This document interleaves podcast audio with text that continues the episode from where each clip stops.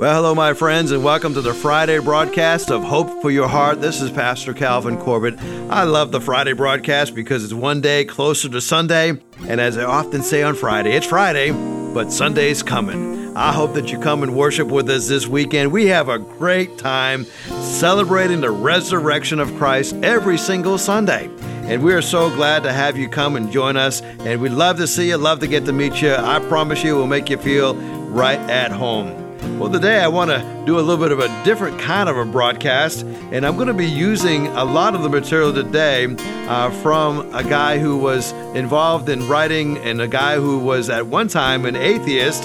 And the guy that I'm talking about is Lee Strobel. And uh, Lee Strobel was an award winning journalist for 13 years in Chicago. Uh, he wrote for the Chicago Tribune and other newspapers. He was definitely a skeptic until 1981 he has written several books, including a gold medallion award winning book called The Case for Christ and The Case for Faith and The Case for Easter.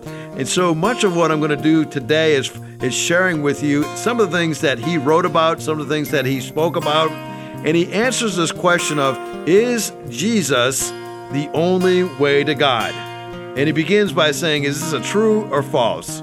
Now, now we as followers of Christ would say, This is true. Now, Jesus often surprised people with teachings that cut across the grain of our human nature. And as you think about this first question, is Jesus the only way to God?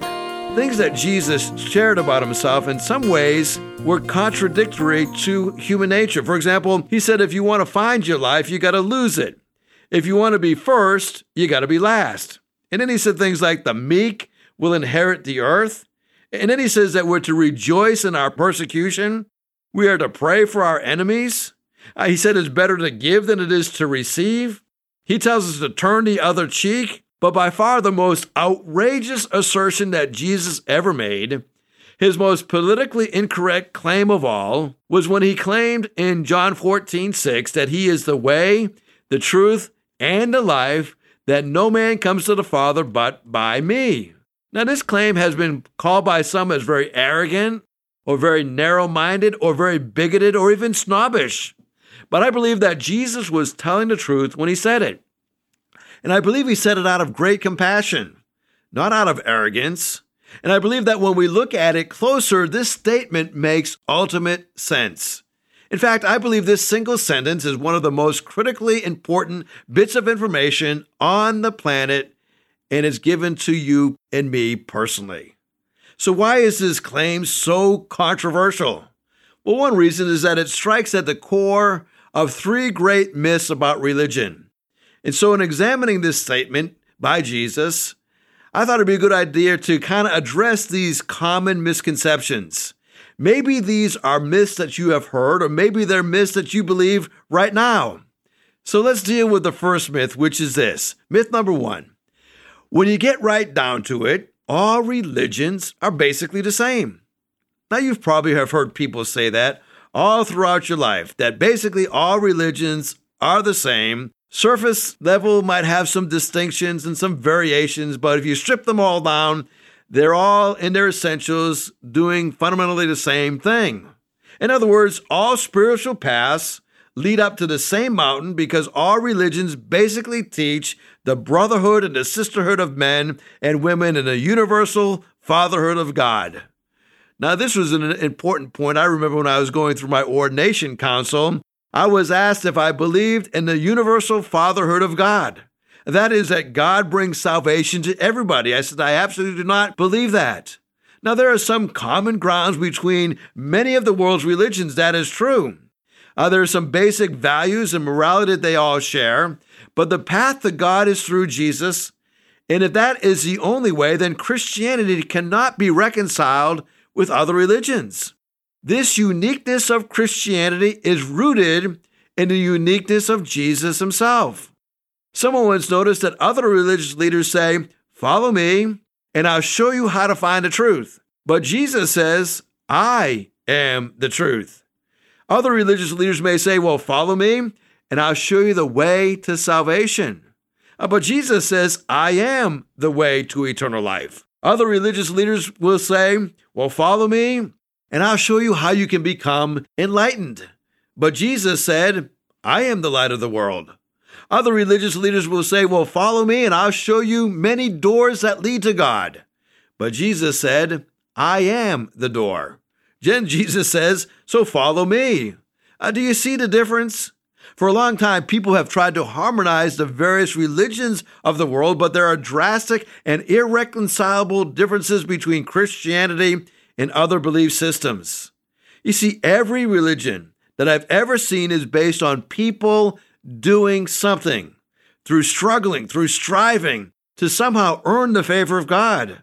They say people have to use a particular prayer, or they have to go on a pilgrimage, or they have to give alms to the poor, or they have to avoid eating certain foods, or they have to pray in a specified way, or they have to go through a series of reincarnations or whatever.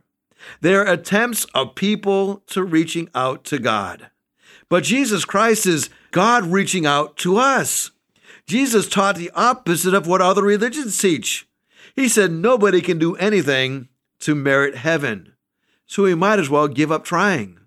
He said we're all guilty of wrongdoing. And that's consistent with our own experiences, isn't it? Nobody here would claim to be perfect. And Jesus said that our wrongdoing separates us from our holy and our perfect God. And again, that is consistent with the way we live our lives. That is consistent with our own experiences. Haven't you ever felt distant or disconnected from God? Well, of course you have, because God is a righteous judge. Our wrongdoing has to be paid for. So, out of his love, Jesus voluntarily offered himself as a substitute to pay for the penalty that we owed for our sin. You know, sometimes we say the difference between Christianity and every other religion is two words. All the religions of the world say you've got to do something because they teach that people have to do a bunch of religious things, rituals, to try to please God. But Christianity is spelled D O N E because Christ has done it all on the cross and we just need to receive Him. You see, this distinction is starkly demonstrated by comparing a parable taught by Jesus with a similar story found in Buddhist literature. Both stories involve a son who became rebellious and left home, but who then saw the error of his ways and decided to come back and be reconciled with their families. Now, in the Buddha's version of this story, that errant son is required to work off the penalty for his past misdeeds by spending years in servitude. But you know how the Christian parable of the prodigal ends? With the repentant son being warmly welcomed home by his loving father, being given undeserved grace and forgiveness. And there are other fundamental differences between Christianity and all of the other world religions as well.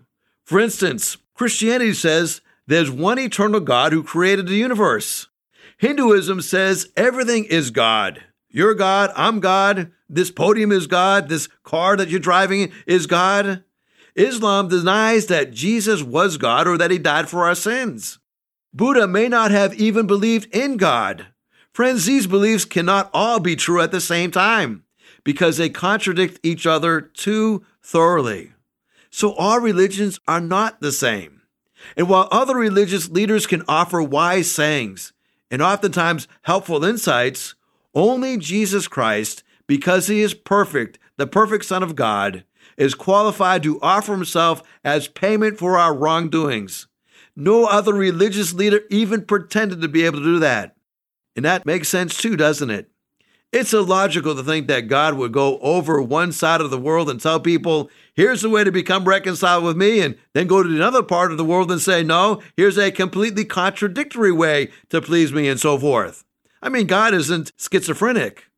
It would be very sensible for us if He would provide a path for us to follow Him in finding Him, and that He would tell us about that path in an extraordinary manner, which He did by sending Jesus Christ to enter into human history.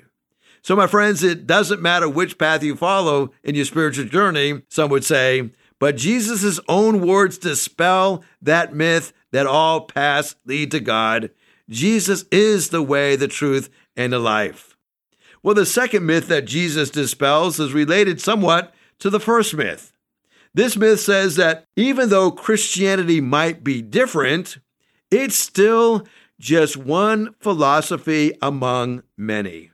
And that says there's no other way it can be valid. It's just one among other religions. In other words, even if there are differences between religions, they all have equal claims on the truth. You know, you have your truth, and I have mine. Now, this truth has, uh, this myth rather, certainly has been around for a long time, and it has some appeal to it on the surface. Uh, it seems that it can reflect our pluralistic attitude in this country. And we do not want to be intolerant of others. We want to be tolerant of others, don't we? And the Bible tells us that we should be loving and accepting and respectful to all people, regardless of their faith. But here's the thing under our Constitution, all religious viewpoints are equally protected. People can believe whatever they want. But some people jump to the erroneous conclusion that because different philosophies are equally protected, they must be equally valid. And that's just not the case. You see, the concept behind the Supreme Court has called our marketplace of ideas is that truth and falsehood will grapple in unhindered debate so that in the end, truth will prevail. So even though all religions are equally protected under our Constitution, that has nothing to do with whether they're based on truth. Now, Lee Strobel uses this as an example. He says, Let me give you an example in honor of the late Mike Royko. A few years ago, Royko wrote a tongue in cheek column in which he was a member of the Church of the Asylumism. He said this church believes that there was an advanced civilization of a distant galaxy millions of years ago. But a few hundred of those aliens ate some tainted vegetable dip and a virus scrambled their brains. When treatment failed, they were taken to an uninhabited planet that would serve as an asylum and where they could roam free and act goofy. That planet, he said, was Earth and were all descendants of those aliens. Royko said to the doubters, You want proof?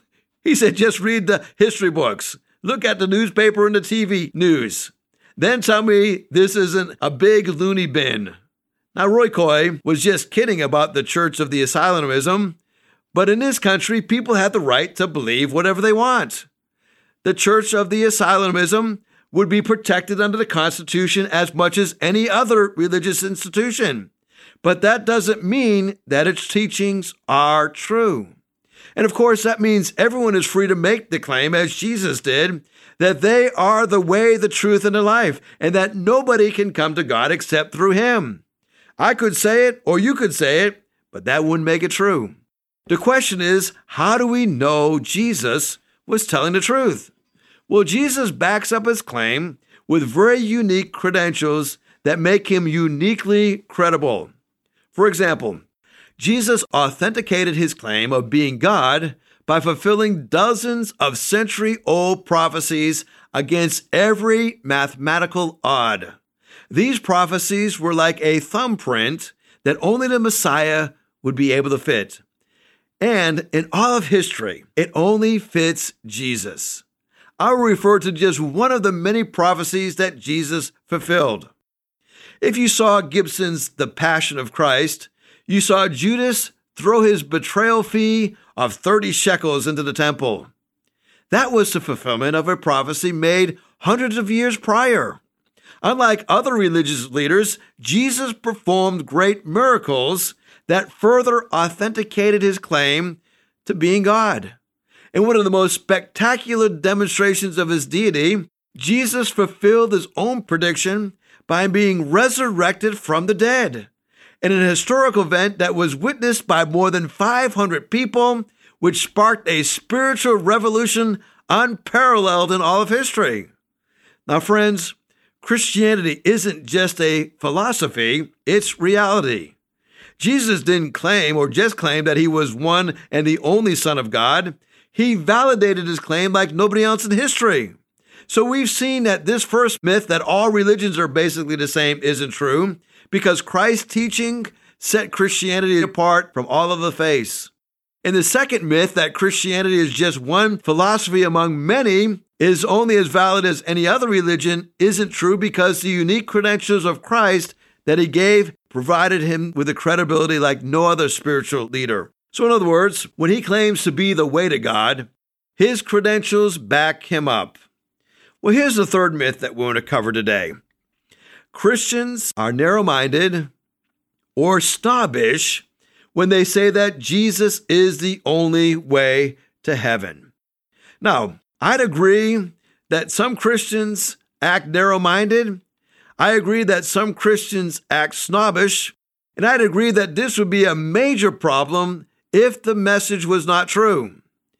If what they are saying was false, they would be very narrow minded and very snobbish. They're saying that the truth of the matter is that someone has got to pay the penalty for our obvious wrongdoings that keep us away from God. And Jesus, by virtue of his sinlessness and his divinity, is the only one qualified to be our substitute. That's just the reality of the situation. And is not narrow minded to act upon the evidence and pursue the truth. Let me draw you an analogy. Suppose your friends have a baby girl who developed jaundice shortly after birth. Jaundice is a liver disorder that caused her skin and the whites of her eyes to turn yellow. The pediatrician told them that this is a potentially devastating disease, but it is easy to be treated. All they have to do was to put the baby under a special light for a while, and this would stimulate her liver properly, and she'd be all right. Now, the parents could have said, That sounds too easy. How about instead if we scrubbed her with soap and dipped her in bleach? If we worked hard enough, I'm sure we could get her normal color to come back. But the doctor would have said, No, there's only one way to handle this. They could have replied, Well, how about if we just sort of ignore this and pretend that everything's okay? You know, that jaundice is your truth, Doc, and not our truth. If we sincerely believe that, things will work out for the best. The doctor would have said, You jeopardize your baby if you do that. Look, there's only one way to cure her. You're hesitant because it sounds too easy. But look at the credentials hanging on my wall. I've studied at medical school and I've used what I've learned to cure countless babies like yours. Trust me. Now, would anybody accuse these parents of being narrow minded if they decided to trust a doctor and they pursued that course of treatment that was given by the doctor? That's not narrow minded. That's acting rationally in accordance with the evidence that was given. Well, we all have a terminal illness and it's called sin. And the reason we cling to Christ is because He's the great physician who has the only cure. We can try to scrub away our sin with good deeds, but it won't work. We can ignore it, we can hope it goes away, but it won't. We can sincerely think there's another way of dealing with it, but it won't. It will be sincerely wrong. You see, the truth is that only the great physician offers a treatment that will erase the stain of our sins. When we turn to Him, we're not being narrow minded, we're acting rationally in accordance with the evidence. And it's not snobbish to believe that Jesus taught about being the way to God, because frankly, Christianity is anything but snobbish. Now let's pretend there are two country clubs. The first one only admits people who have earned their membership. To get in, you've got to obtain a superior wisdom or you've got to fulfill a list of demands and fulfill certain spiritual requirements. Despite their best efforts, lots of people just won't make the grade and they will be excluded. Friends, that's what other religions are saying by teaching that people have to work their way to God. But the second country club says anybody who wants to come in can join us. Jesus has already paid for your membership rich or poor or black or white, regardless of your ethnicity, regardless of your background, regardless of where you live, regardless of what you've done. Entry isn't based on your qualifications, but only on accepting Christ's invitation. So we'll leave the matter to you. You decide. But remember, we will never turn away if you seek admission.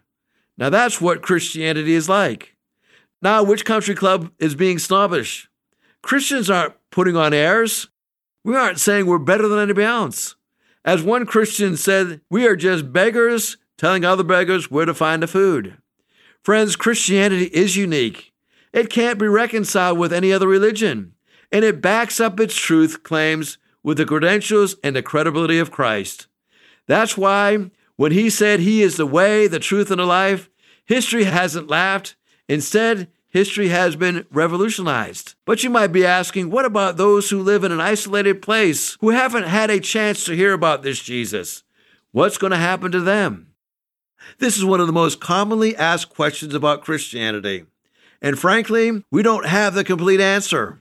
God hasn't explicitly told us all we need to know, but there are some things that we do know. First, we know from the Bible that everybody has a moral standard written on their hearts by God and that everybody is guilty of violating that standard. That's why our conscience bothers us when we do something wrong. Secondly, we know that everybody has enough information from observing the world that they know that God exists. But people have suppressed that and rejected God anyway, for which we rightly deserve eternal separation from Him. But we also know from the Bible that those who sincerely seek God will find Him. In fact, the Bible says that the Holy Spirit is seeking us first, making it possible for us to seek God. And this suggests to me that people around the world who respond to the understanding that they have and who earnestly seek after the one true God will find an opportunity in the same way to receive the eternal life that God has graciously provided through Jesus Christ. You see, it's very comforting to know that each person will be judged uniquely and justly according to what they knew and according to what was revealed to them. The Bible tells us in 1 Corinthians 4 5 that only God can expose the motives of a person's hearts. And finally, friends, nobody will be excluded from heaven solely because he or she has lacked information. You see, the reason people will be denied admittance into heaven is because they have told God their entire life that they can live just fine without Him. On Judgment Day, God will say, Well, based upon your own decision to live separately from me, you will now spend eternity apart from me. You see, God won't violate our will, and that's only fair. But for you and for me, the issue isn't ignorance, it's obedience. We've heard what Christ has to say.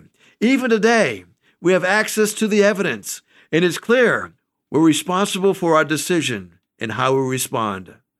Some of you may need to respond today by being serious about being a seeker and being sincere and being systematic in your search for truth so that you can acknowledge the fact that Jesus is the way, the truth, and the life.